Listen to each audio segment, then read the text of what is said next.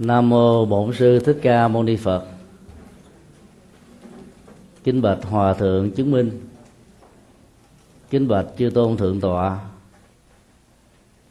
Kính thưa toàn thể quý thiền hữu tri thức, quý nhân hào văn sĩ, ban tổ chức chương trình phát thanh Phật học Đức Tuệ. Thật là một niềm à, vinh hạnh cho bản thân của chúng tôi có được cơ hội lần thứ hai trở về đây để cùng à, trao đổi những kinh nghiệm trong tu học. Đối với toàn thể quý vị, lời à, đạo từ của hòa thượng chứng minh dầu à, rất ngắn gọn và xúc tích, nhưng đã để lại cho chúng ta rất nhiều ấn tượng về niềm hoan hỷ, thể hiện qua rất nhiều tràng vỗ tay. Có được cái đạo lực đó là nhờ vào lòng từ bi. Và bản thân chúng tôi đã hướng lấy được những giọt nước từ bi đó. Lời giới thiệu của bác mật nghiêm có đề cập đến một yếu tố rằng là sau hai năm gặp lại chúng tôi vẫn uh, tươi nhuận và tươi nhuận nhờ Phật pháp nó chính là một trong những cái à, giá trị rất thiết thực mà các đức tính từ bi, hỷ và xã có lệ, có thể mang lại cho tất cả chúng ta. Đề tài từ bi, hỷ xã là một đề tài rất lớn vì nó liên hệ đến các phương diện ứng dụng nhập thế của đạo phật. Và mỗi một đức tính như thế nó trở thành như là các dưỡng chất tâm linh. Rất quan trọng. Ở chỗ đó nó làm cho con người luôn luôn sống ở trong uh, an lạc và hạnh phúc.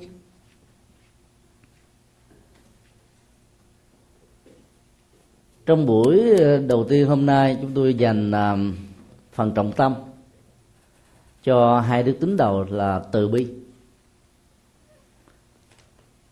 Trong tiếng Bali tứ vô lượng tâm được gọi là Brahma Vihara.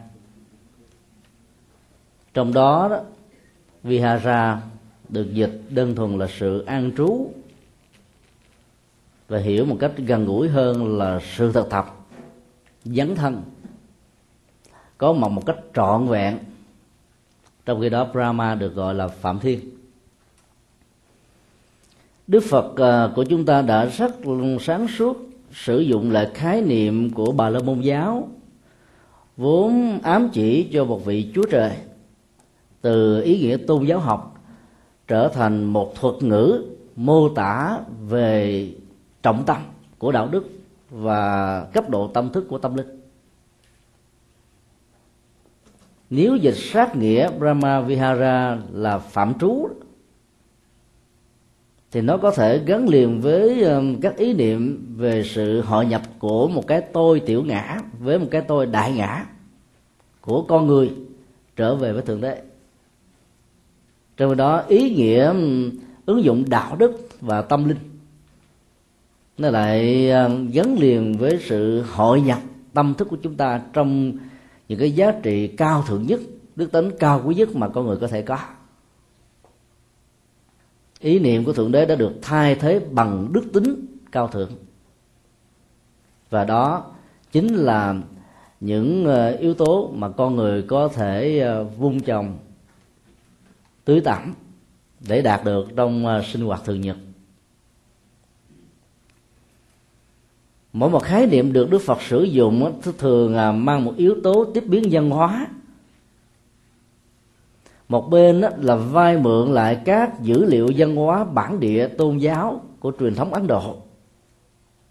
Và mặt khác đó, thăng hoa các giá trị này để người tiếp cận quen thuộc với truyền thống văn hóa bản địa, vốn có trước có đạo Phật ra đời, có thể chuyển hướng tâm thức về những giá trị gắn liền với đời sống đạo đức và bản chất của nó chính là an vui và hạnh phúc.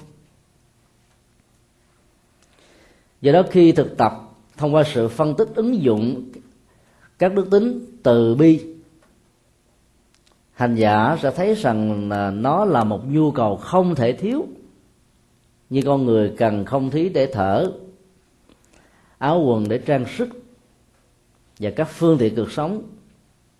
Để hộ vệ và làm cho nó có ý nghĩa, vừa xã hội, vừa nhân bản, vừa đạo đức, vừa tâm linh. Bản chất của hai đức tính từ và bi như là hai yếu tố hỗ trợ cho sự hành trì dấn thân, mà mỗi bước chân đi của hành giả như thế sẽ mở ra một phương trời cao rộng của an vui và hạnh phúc định nghĩa ờ, trọng tâm nhất của truyền thống tâm linh phật giáo đã phân định hai giá trị này bằng uh, hai uh, sự thực tập khác nhau. Từ nâng giữ lạc bi nâng bạc khổ. Gọi nó là một đức tính vì nó có được năng lực mang lại niềm an vui hạnh phúc cho người thực tập. Và nó còn có khả năng ở một phương diện khác nhổ lên tất cả các gốc rễ của khổ đau. Đời sống và tình thương thông thường bao gồm luôn tất cả những thương cảm, thể hiện đối với những mảnh đề bất hạnh mà đây đó chúng ta đã từng à, thể hiện ứng dụng trong cuộc đời chưa phản ánh được bản chất của từ bi mà đức phật đã dạy. Vì phật lễ chúng ta mới mang được cái chức năng là mang vui thôi, chứ chưa chuyển hóa được khổ đau. Có những hình thái và tình huống sự mang vui đó sẽ làm cho người thân, người thương của mình càng lúng lúc sâu trên con đường của tội và khổ. Vì họ ỷ lại vào tình thương này lạm dụng vào tình thương đó và biện hộ nó như là một điều buộc chúng ta với tư cách là cha mẹ người thân cần phải thực hiện. Và nó như là một trong những điều à, căn bản của đạo lý con người. Ứng dụng tình thương và lòng thương cảm như thế mang lại niềm vui với những giá trị nhất thời và do đó kết quả chuyển hóa tâm thức của đối tượng được thương, quan tâm, chăm sóc hoàn toàn mất hết ý nghĩa của đó gần chùa giác ngộ có một gia đình phật tử rất thuần thành. Cha mẹ thuần thành bao nhiêu đó, thì đứa con duy nhất ở trong gia đình này hư đốn bấy nhiêu. Anh đã bị bắt vì à, những tội trộm cắp, mặc dù cha mẹ cung phụng cho anh những thứ và chưa bao giờ bất kỳ một yêu cầu gì, đòi hỏi nào mà cha mẹ không giúp đỡ. Cái nhu cầu đua đòi và hưởng thụ đã làm cho cái mức thói quen của cơn nghiện làm cho anh phải vượt qua tất cả những vành đai của luật pháp và cuối cùng bị gửi từng trang lịch trong trại giam. Gia đình phật tử này rất hiểu trong suốt thời gian bị giam cầm gần 10 năm, chưa một lần đi thăm. Bà con thân quyến cảm thấy trách móc nhiều lắm, bảo rằng ông bà là phật tử, sao không chịu đi thăm để an ủi động viên con của mình? Ông bà vẫn không trả lời vì chưa có ờ, điều kiện thuận lợi. Ba tháng trước khi mãn thời hạn 10 năm tù giam, ông bà mới ờ, đến để thăm. Và lúc đó, chị nhắc nhở anh về các phương diện đạo lý và trách nhiệm đạo đức của hành vi, vốn có thể ảnh hưởng và chi phối bản chất hạnh phúc và khổ đau của con người. Người con mới cảm thấy rất là hận vì thấy cha mẹ mình đã không quan tâm điếm sĩ về tới mình. Nhưng sau lời động viên đó đó, tối anh suy nghĩ lại và anh biết thầm cảm ơn vì anh lý luận. Với số tiền, phương tiện giàu có đó, mà ba và mẹ anh đi thăm và có thể nhờ người khác làm giảm bớt án. Tội nhẹ đi. Thì có lẽ anh đã sớm ra khỏi nhà tù. Nhưng nếu như thế đó, thì cái cơ hội để thay đổi con người vốn chạy theo đua đòi dẫn tới ờ, sự khổ đau đó nó sẽ không có cơ hội được thay đổi. Đó là lý do cũng là sự lợi thích rất là đơn giản của gia đình phật tử này. Và sau ba tháng khi trở lại nhà thì anh ta đã trở thành một con người hoàn toàn mới. Cái sự thay đổi đó nó được diễn ra bằng một sự mâu thuẫn nội tại, dần xé giữa bản chất của tình thương. Theo cái nhìn của một đứa con, buộc cha mẹ của mình cần phải có những yếu tố quan tâm, chăm sóc, lo lắng. Mà nếu các điều kiện đó không được thực hiện, sẽ được đẳng thức hóa và đánh đồng với sự chai sạn về tình thương của cha và mẹ suốt 9 năm hơn đó, anh đã từng ngậm đắng nước cài và hầm, thầm hận cha mẹ mình. Nhưng ba tháng sau đó, thì là có một suy nghĩ hoàn toàn khác. Điều đó đó được kinh điển Phật giáo và nhất là nền tảng kinh điển Bali mô tả bằng ba trạng thái tâm lý mà phần lớn con người chúng ta có thể trải qua. Vị ngọt, vị đắng, vị xuất ly hương vị ngọt ngào của hạnh phúc với các phương tiện đầy đủ về vật chất và tình thương chăm sóc của những người thân và người thương của chúng ta.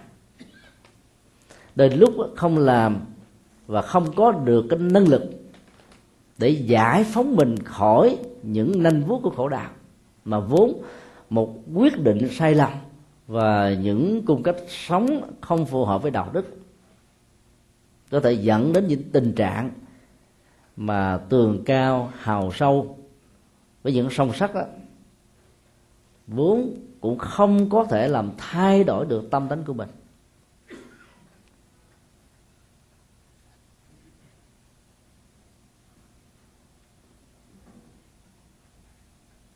Hương vị ngọt ngào đó đã làm cho phần lớn chúng ta bị đắm chìm nhiều hơn là vươn lên trong cuộc sống. Quan sát hình ảnh của đàn kiến có mặt ở trong một cái dĩa mật. Hương vị ngọt ngào của mật này sẽ trở thành một lực hấp lực hấp rất là khó có thể cưỡng lại được. Càng lội, càng ăn, càng uống, càng tiêu thụ trên nó đó, thì đàn kiến sẽ trở thành là nạn nhân. Và cuối cùng cái chết diễn ra như là một quy luật tất yếu vì chúng không thể đủ sức vùng vẫy khỏi được cái độ dính của mặt và đường. Mà với một thói quen của sự ý lại chúng nghĩ rằng chuyện đó rất dễ dàng. Đối diện và sống trong trạng thái của vị đắng đó, với nhiều khổ đau bất hạnh nghịch cảnh sự trừng phạt của nhân quả con người bắt đầu quay đầu trở về. Và cảm thấy rằng mình phải có một nhu cầu rất lớn để thoát ra khỏi cái cảnh huống và nỗi đau hiện hành. Và kéo theo sau đó, đức phật mô tả rất rõ vị xuất ly. Là thái độ, động cơ thoát ra khỏi. Nó trở thành như là điều kiện tất yếu mà nếu duy trì trạng thái đó thêm một giờ, giây phút nào nữa thì nỗi khổ, niềm đau sẽ có khuynh hướng cường địa hóa và gia tăng. Sức chịu đựng của con người à, trong điểm xuất phát và tiến trình phát triển của nó có thể đảm bảo được, nhưng ở những giây phút cuối đó, thì cái cưỡng lực đã làm cho người đó không còn đủ bản lĩnh để chịu đựng nhiều hơn. Và nhu cầu của tiến trình xuất ly ra khỏi nó sẽ làm cho người đó tư duy lại cái quãng đời đã qua. Và trên cơ sở của sự thay đổi tâm tính như thế họ trở thành một con người hoàn toàn mới. Cách thức mang lại um, niềm vui trong tình huống của gia đình này hoàn toàn không có. Nhưng nó lại có được một cái năng lực nhổ lên được gốc rễ của khổ đau đối với đứa con hư đốn, lạm dụng và ý lại vào tình thương của mẹ và cha để trở thành một gánh nặng cho không chỉ cha mẹ, mà con tạo ra sự khủng hoảng và các tệ nạn xã hội. Yếu tố của lòng bi trở thành như là một điều kiện để dứt điểm cái tiến trình nhập thế mang lại an vui hạnh phúc cho người khác. Và khi kết quả để có đó thì cái chuyến tình hành động lạnh cảm như là một phương tiện cần thiết để cho cái tâm thức của đứa con này bị rung chuyển, để dẫn tới sự thay đổi đó, vẫn được hiểu, bao hàm và có luôn yếu tố của lòng từ. Cho nên ứng dụng từ bi, chúng ta phải đặt không chỉ đơn thuần trên động cơ của việc làm và cách thức thể hiện đó, mà nằm chính yếu là cái hiệu quả của sự chuyển hóa này đối với người được chúng ta gọi là thương và thân như thế nào.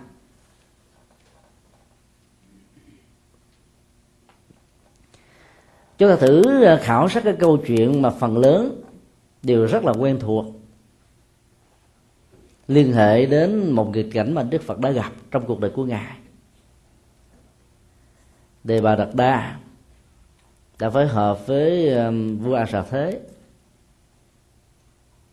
hãm hại đức phật bằng cách là cho con voi dữ dẫm đát lên thân thể của ngài. Văn học phật giáo đã mô tả rằng là khi con voi đó tiến đến gần đức phật, lập tức nó quỳ sập xuống và cúi đầu đảnh lễ và trở thành đệ tử động vật của đức phật lý giải về sự kiện đó nó có hai khuynh hướng khác nhau. Các nhà phật học đó, có khuynh hướng lý giải về phương diện vật lý.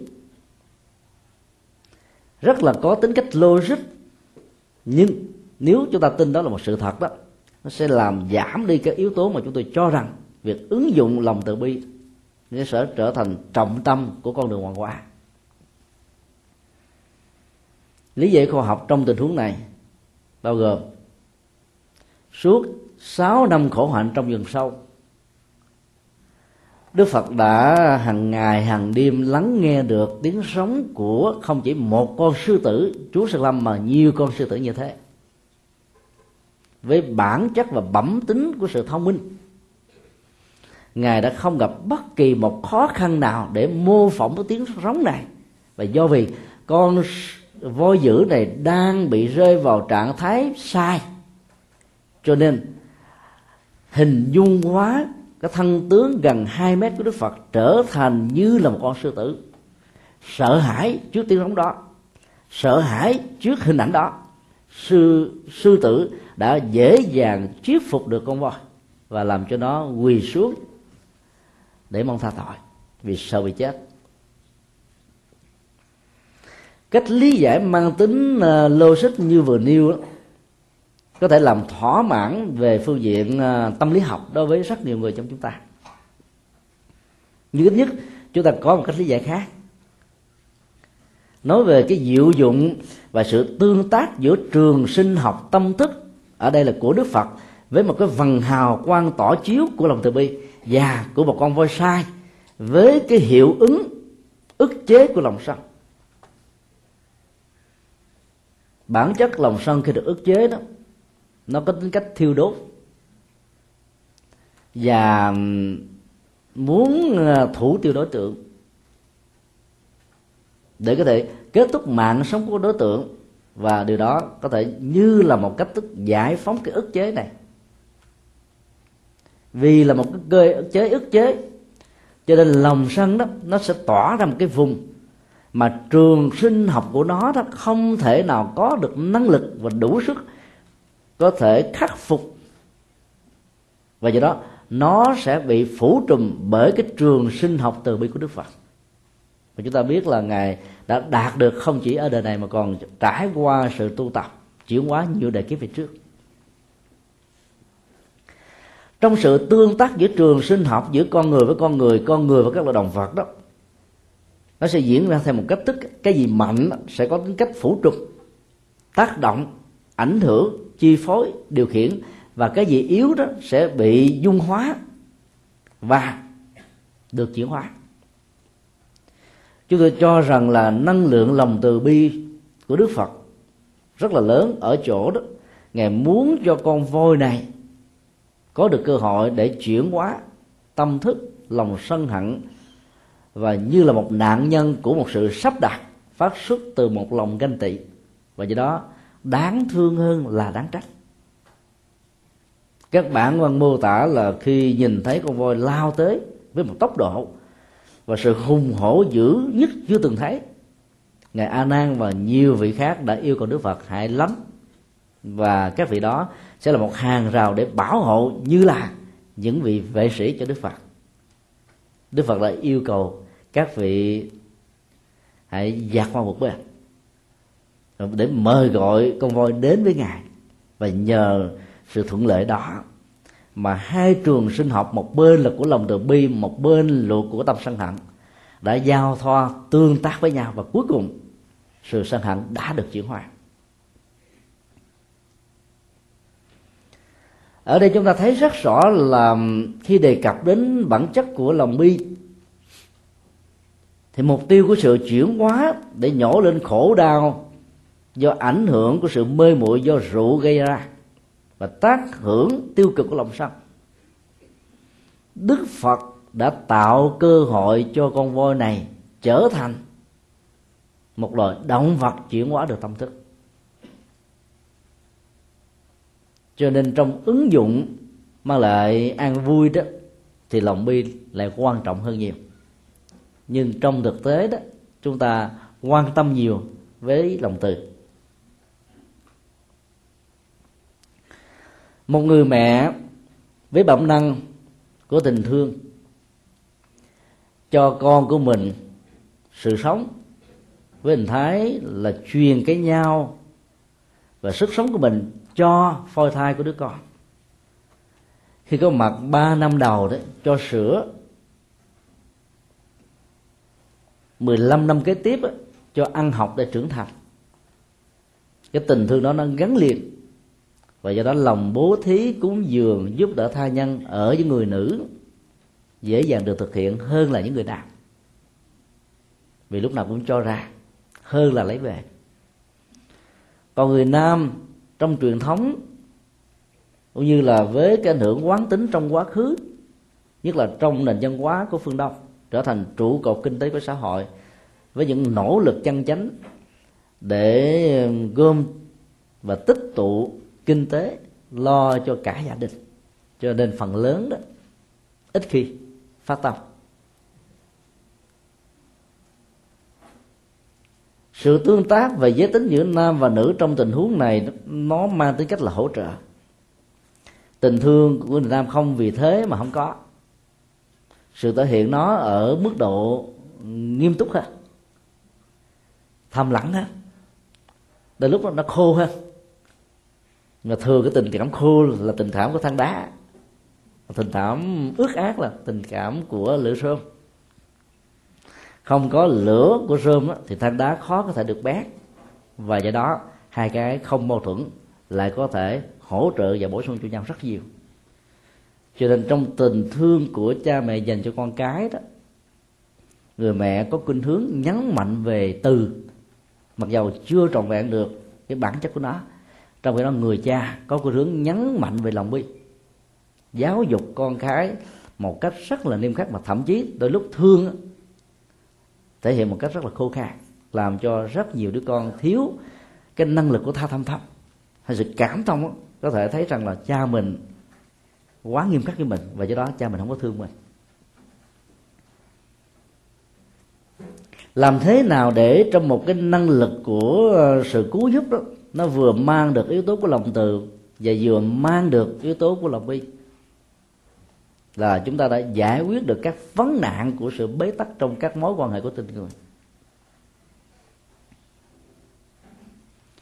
Sử dụng quá nhiều um, các thương cảm như là một bản năng. Một số người nữ trong chúng ta có khuynh hướng không màng đến cái việc giáo dục để làm cho người thương, người thân của mình được thay đổi cái cấu trúc nhận thức và đời sống của người đó và do đó khi vướng vào một nỗi khổ niềm đau nào, thì nỗi đau của người mẹ, nói chung của người chị, của người em gái, của người vợ, nhiều hơn là tìm cách để tháo người đó ra một cách tận gốc rễ của nó. Nói như thế, không có nghĩa là chúng ta có một phân biệt về phương diện lý giải có đối xử giữa nam và nữ trong tình huống này. Mà chúng ta chỉ thừa nhận rằng là cái um, cái quán tính giữa giới tính nam và nữ nó có những sự thiên vị nhiều hay ít về tình và lý. Và do đó, nếu phối hợp một cách nhuần nhuyễn đồng bộ, chúng ta có thể phát huy được cái năng lực của từ và bi theo tinh thần Phật dạy. Nói một cách khác là qua câu chuyện um, Đức Phật độ vô dữ đó. Chúng ta thấy là trong lòng của um, hai đứa tính từ và bi, luôn luôn bao gồm một năng lực chuyển hóa. Thương một người nào đó, lo lắng, chăm sóc, quan tâm, mà không thể mang lại niềm vui và cũng không thể nào nhổ lên cái khổ đau vốn có của người đó thì tình thương này đó là tình thương cần phải được quan sát lại, điều chỉnh để mục đích của lòng thương không trở thành một cánh nặng cho mình, cho người. Chúng ta thử quan tâm à, một số người khi nhìn thấy những kẻ hành khóc, van xin, bà ơi, ông ơi, hãy làm ơn, cứu giúp chúng tôi, thì trời phật sẽ cứu giúp cho ông bà hãy cho chúng tôi một chén cơm manh áo để sống qua ngày.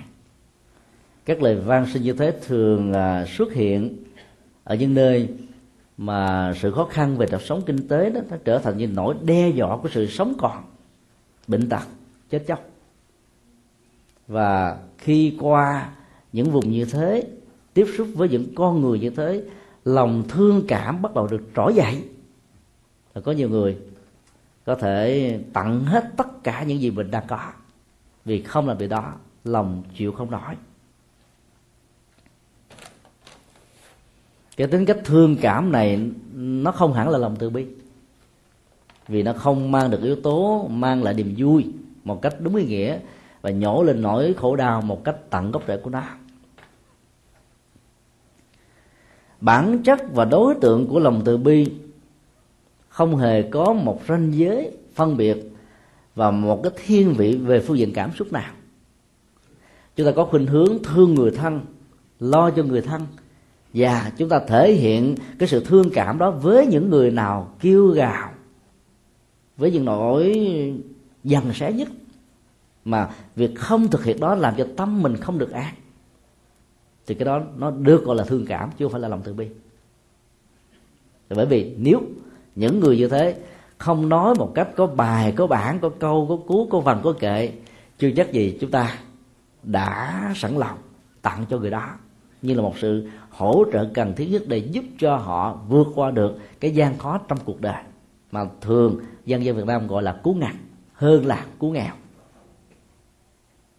Bởi vì trong tình huống của sự ngặt, sự tiếp viện chậm trễ một chút có thể dẫn đến những thương vong chẳng hạn trong tình huống của động đất, sóng thần, thiên tai, lũ lụt, hạn hán mất mùa, hoặc là những tai ương do chính con người gây ra, có thể tạo ra sự chết chóc. Các hỗ trợ cần thiết như thế, không thể thiếu.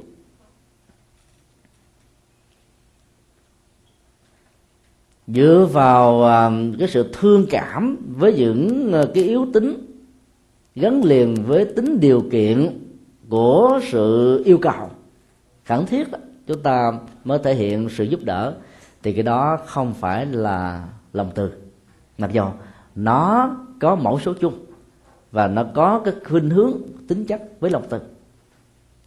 Vì định nghĩa của lòng từ theo Phật giáo là mang lại niềm vui. Để giúp cho người khác có được niềm vui thì nó có trăm nghìn cách khác nhau. Người mẹ đi chợ búa về cho các đứa con của mình một vài thỏi chocolate. Đứa con mừng rỡ lắm, cảm thấy vui lên liền. Bảo gì nó cũng làm.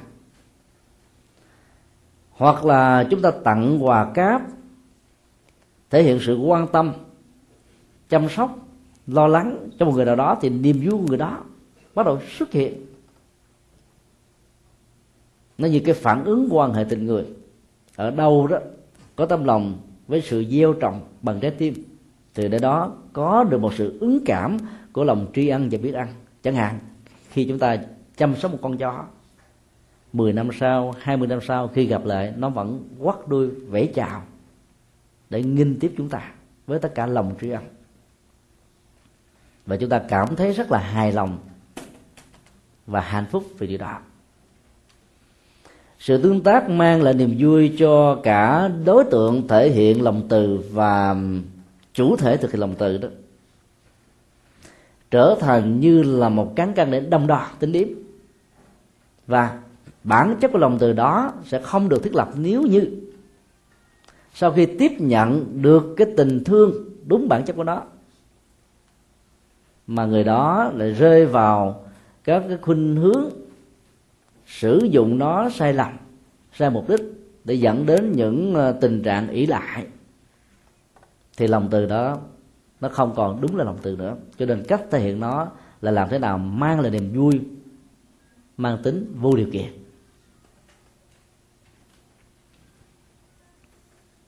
Và do đó nó cần phải được đi song hành với lòng bi ở trong kinh diệu pháp liên hoa có một câu chuyện ngụ ngôn mô tả về cái cảnh hỏa hoạn diễn ra với một gia đình trưởng giả.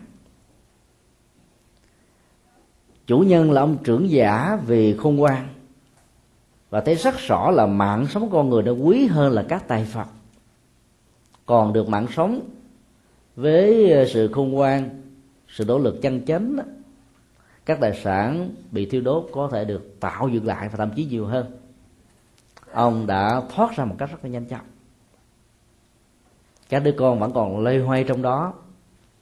Ông đã yêu cầu với những trò chơi hấp dẫn hơn là những thứ mà chúng đang đam mê trong căn nhà. Lửa cháy hành dây hạnh phúc có thể dẫn đến tiến trình và tình trạng bị thiêu đèn. Nghe người cha hứa sẽ tặng cho mình những món quà vốn hấp dẫn hơn những gì mà chúng đang có. Chúng đã ra bên ngoài. Cái trọng tâm của những đàn con trong tình huống này là không phải vì muốn thoát khỏi cái cảnh quả hoạn, tức là nỗi khổ niềm đau, đang đốt, đang thiêu, mà muốn có những phương tiện để hưởng thụ và thỏa mãn cái bản năng hưởng thụ các khoái lạc giác quan.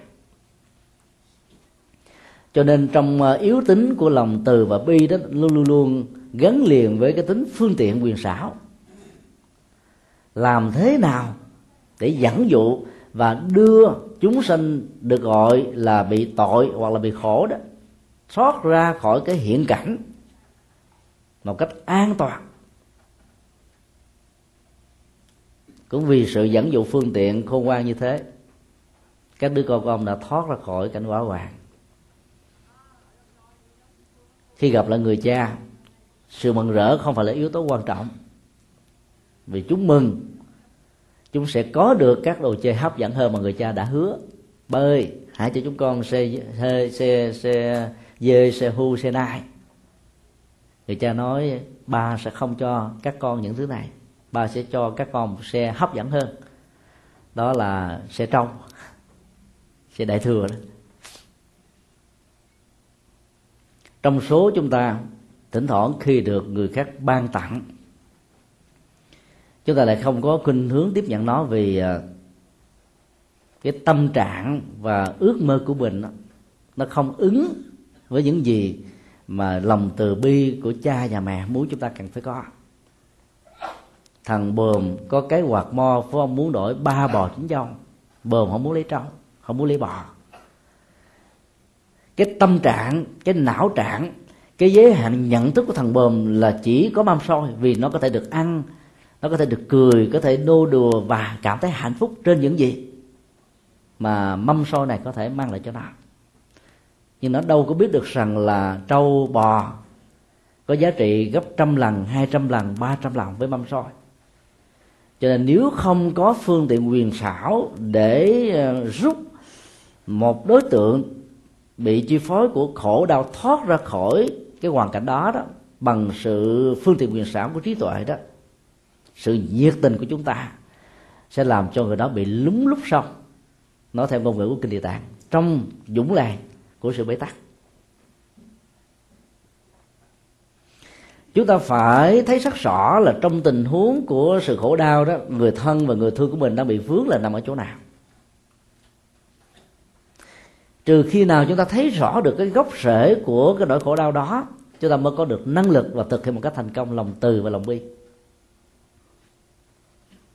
công thức tứ diệu đế mà đức phật đã ban tặng cho nhân loại là một phương thức uh, y học và vừa tâm linh.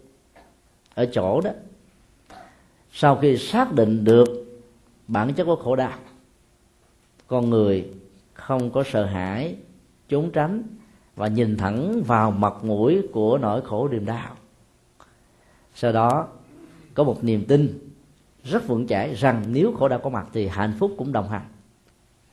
Thấy được hạnh phúc, phải thực hiện nó không chỉ ước mơ, mà bằng một con đường với nhiều bước đi. Ở đây là bát chánh đạo.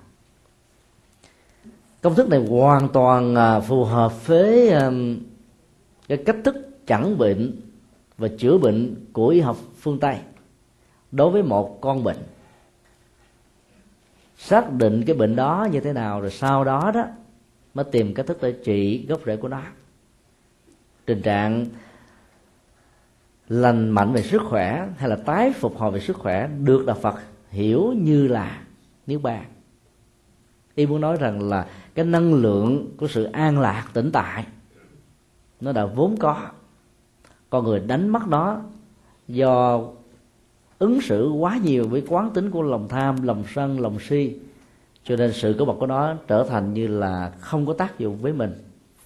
Và tình trạng đó cũng giống như là vầng mây che phủ, cho nên mặt trời cũng có mà vẫn không thể làm cho người đang đứng dưới vầng mây này cảm nhận được mặt trời để tìm lấy được các diệp lục tố đối với cây cỏ và sức khỏe đối với sự sống của nhân loại.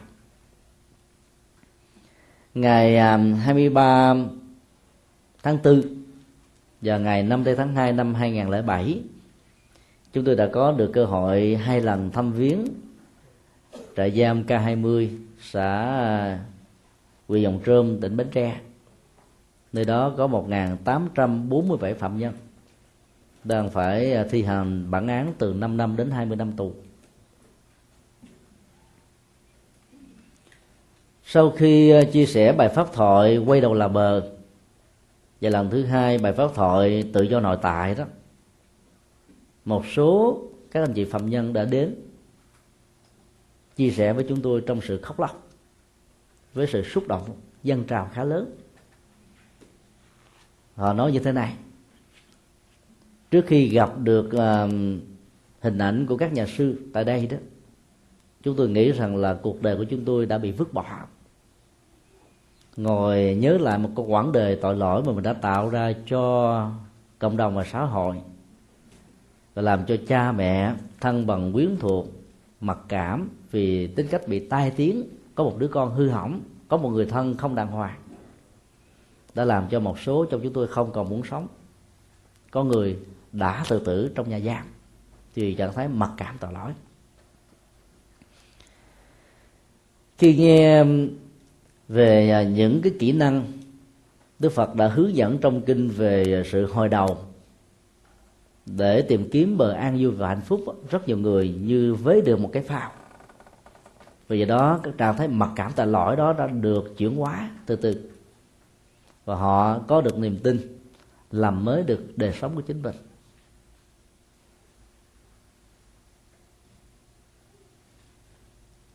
Cái năng lực của lòng từ và bi một mặt giúp cho chúng ta có được cái sự cảm thông về các nguyên nhân gây ra tội lỗi của những người vốn có thể là kẻ thù và là tác nhân tạo ra nỗi khổ niềm đau cho mình người thân của mình một cách trực tiếp hay là gián tiếp. Chúng ta có thử um, giả dụ mình nằm trong hoàn cảnh của kẻ tội phạm như thế với hoàn cảnh gia đình rất là éo le cơm không đủ ăn, áo không đủ mặc, không được cấp sách đến trường, chưa hề lắng nghe được một đạo lý gì trong cuộc đời, và không hề có bất kỳ một niềm tin nào về thiện và ác. Cũng như không hề nghĩ rằng nó có một cái cái hiệu ứng đạo đức về nhân quả được thể hiện đối với các hành vi. Thì việc dấn thân vào con đường tội lỗi đó là chuyện bình thường, và họ xem không có gì là tội lỗi à. được làm vua, thua làm giặc. Cho nên vô minh, tức là sự không kháng suốt về phương diện nhận thức, quyết đoán, dẫn đến hành động sai lầm đó, chính là kẻ thù của nhân loại. Nó đi ngược lại với tiến trình tiến hóa, vốn có thể dẫn con người đến an vui và hạnh phúc. Thay vì thù và trả đối con người, thì cái nguồn năng lượng của lòng từ và bi đạo phật đức đã dạy, khuyến khích chúng ta là hãy cảm thông với những gốc rễ của người đó. Nếu mình nằm trong quan cảnh đó cũng chưa chắc gì chúng ta có thể hơn được người đó trong một số tình huống nhất định.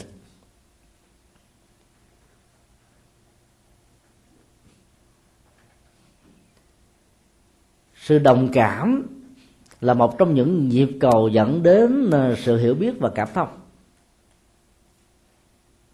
Có mặt tại những nơi như thế, chúng ta tuyệt nhiên không nên dùng những khái niệm phạm nhân. Mặc dầu những người quản lý họ thích dùng những từ đó như là một cách thức phân định đây là kẻ tội phạm và đây là người quản lý. Còn những người làm công tác của lòng từ bi phải xem họ như là một thành viên trong gia đình của mình. Tính cách bất cần đời của họ khi đụng chạm đến niềm tự ái và mặc cảm có thể dẫn đến tình trạng cốc cần và do đó lòng từ bi giàu có rót xuống. Họ giống như là một cái một cái chai nắp đã bị đóng chặt. Nước dầu có rót từ ngày cho đến đêm năm này của tháng đỏ bản chất của ly đó trống không, vẫn hoàn trống không. Cho nên, năng lực của lòng từ và bi dạy chúng ta thêm tuệ giác của sự quán chiếu. Và tìm những cách thức mà kinh được gọi là phương tiện quyền xảo để cho họ có thể cảm thông và không cảm thấy có bất kỳ một sự khác biệt nào giữa họ và ta thì lúc đó, cái cơ hội của việc đem Phật pháp đến với họ đó mới có thể thực hiện một cách thành công được.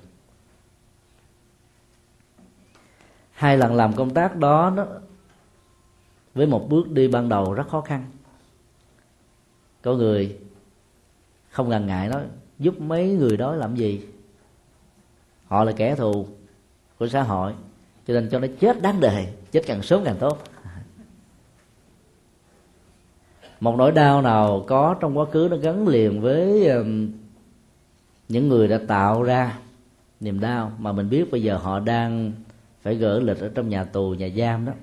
Chúng ta cảm thấy thỏa mãn vì cái thù của mình đã được ờ, nhẹ nhõm. Nhưng làm như thế chúng ta không thể nào giúp cho người đó hoàn lương được. Chúng tôi đã dùng ờ, khái niệm chơi chữ về yêu cầu những người phạm nhân và những người quản lý những kẻ phạm nhân đó cho phép các phạm nhân được ăn chay một ngày trong những buổi ờ, chia sẻ pháp thoại. Và nếu không thực hiện điều kiện đó thì chúng tôi không đến. Ngày hôm đó thì ờ, tất cả đều được ăn chay. Và chúng tôi đã lý giải cái việc ăn chay không dưới góc độ của tôn giáo mà dưới góc độ của lòng từ và bi. Chúng tôi yêu cầu họ trước khi ăn hãy quán tưởng rằng là cái sự sống của con người rất là quý báu. Do đó, sự thương tổn mạng sống của các loài động vật và gia súc có thể tác động và ảnh hưởng đến tuổi thọ, sức khỏe, mạng sống của chúng ta. Không chỉ đề này mà đề khác. Cái, những sự thực tập như thế thì ai cũng có thể làm được, cảm nhận được do đó là một người phạm nhân, họ vẫn có thể thực hiện điều đó một cách rất là dễ dàng. Chúng tôi yêu cầu họ phải thực tập một sự quán chiếu, thay thế cái dấu quyền ở trên nhà tù, trở thành nhà tu thì thì khác nhau có dấu quyền.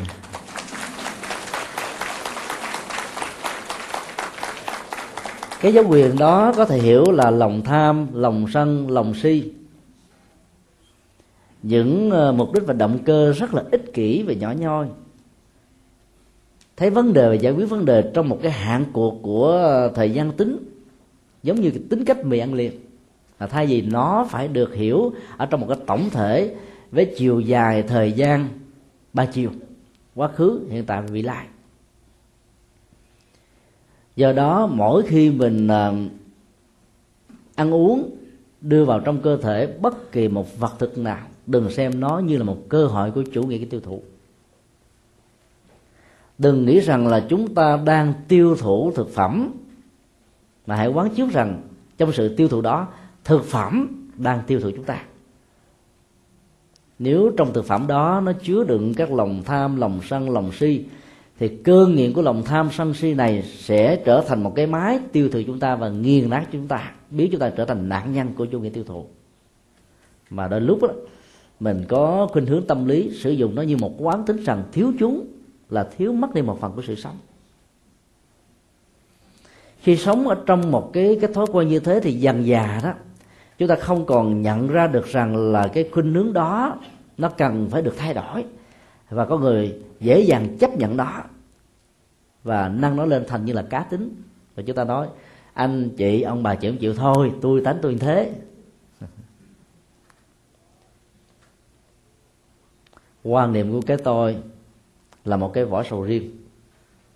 Mà nó luôn luôn tự hào sáng ví nó như là con đường. Tiếp xúc với cái vỏ sầu riêng của cái tôi với nhiều biện hộ làm cho người giao tiếp ứng xử phải chì da chốc dãy chảy máu thương tật, nỗi khổ niềm đau kéo theo sau. Ấy thế mà nó luôn luôn tự hào kể câu rằng là nhờ có tôi mà không ai dám đụng đến cái tôi ở bên trong.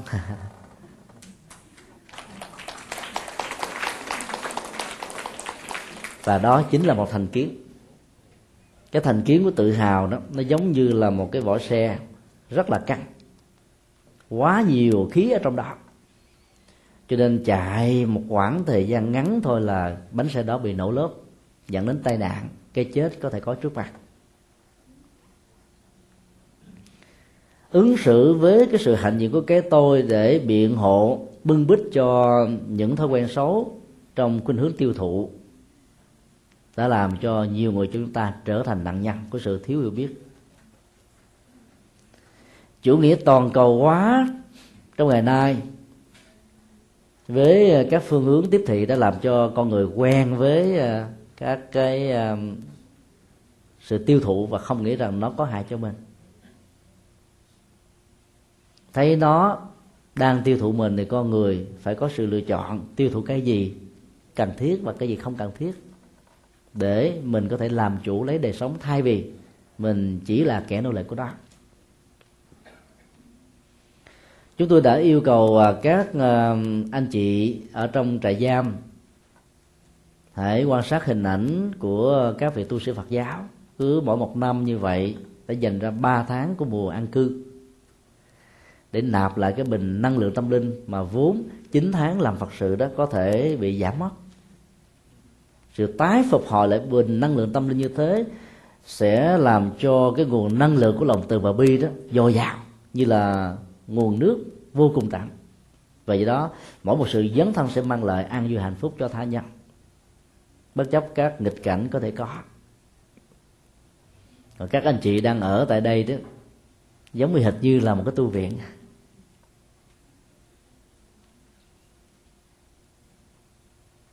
Họ nói với chúng tôi rằng là chúng tôi tại đây mỗi ngày phải làm lao động công ích từ sáng 7 giờ cho đến 5 giờ chiều về ngã lưng xuống là ngủ, đến sáng mở mặt ra là thấy làm việc. Làm sao? Có thể quan niệm mình như những nhà tu, vì nhà tu ít nhất còn gõ mỏ tụng kinh, thiền hành, thiền quán, làm các phật sự dấn thân làm từ thiện vân vân.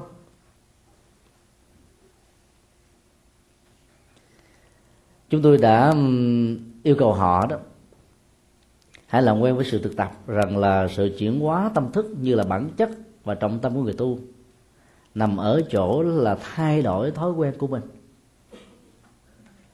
Cái lớp vỏ sầu riêng của thói quen đó, nó được bưng bít bởi cái tôi. Và sự thay đổi đó như là một thách đố. Tiến trình của sự thách đố này nó tạo ra sự mâu thuẫn nội tại rất gay gắt.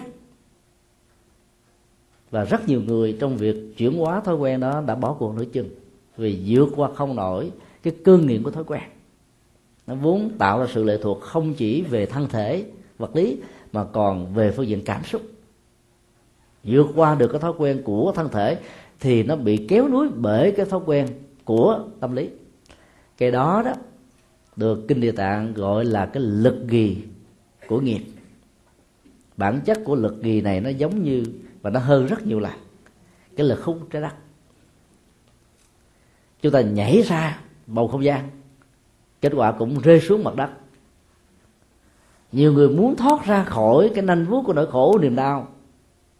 Nhưng cái lực gì của nghiệp, của những thói quen đã tích tập nhiều đời một cách có ý thức đó, đã làm cho người đó đó không có được một ý niệm để vượt ra khỏi.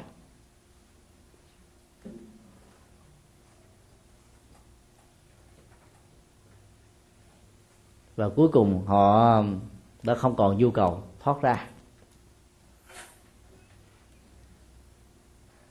Kinh địa cạn còn nói rất rõ là có rất nhiều người do sự um, can cường về tính khí với những sự chấp trước, bảo thủ của cái tôi, vừa ra khỏi được cái lưới, chẳng bao lâu lại tình nguyện vào trong đó nữa.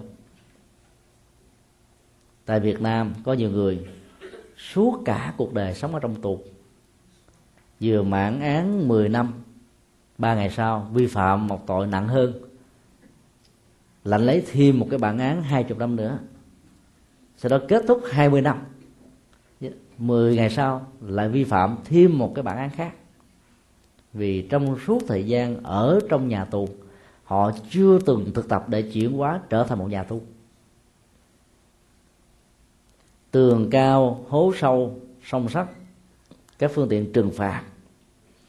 Chỉ có thể làm à, giới hạn một cách đáng kể sự lây lan của nỗi khổ niềm đau.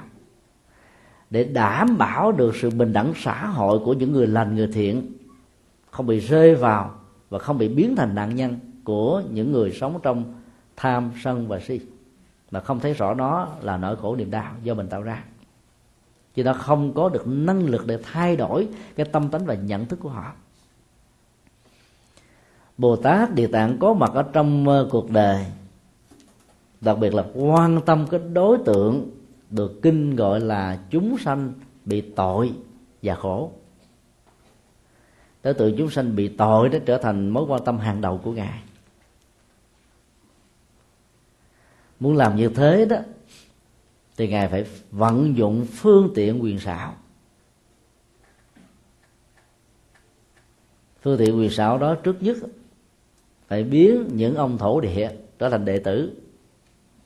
Phẩm 11 của kinh địa tạng mô tả rất rõ là vị kiên lao địa thần, vốn là một hình ảnh thần linh ở trong đa thần giáo của các tôn giáo, đã trở thành một vị vệ sĩ và hộ pháp của bồ tát địa tạng.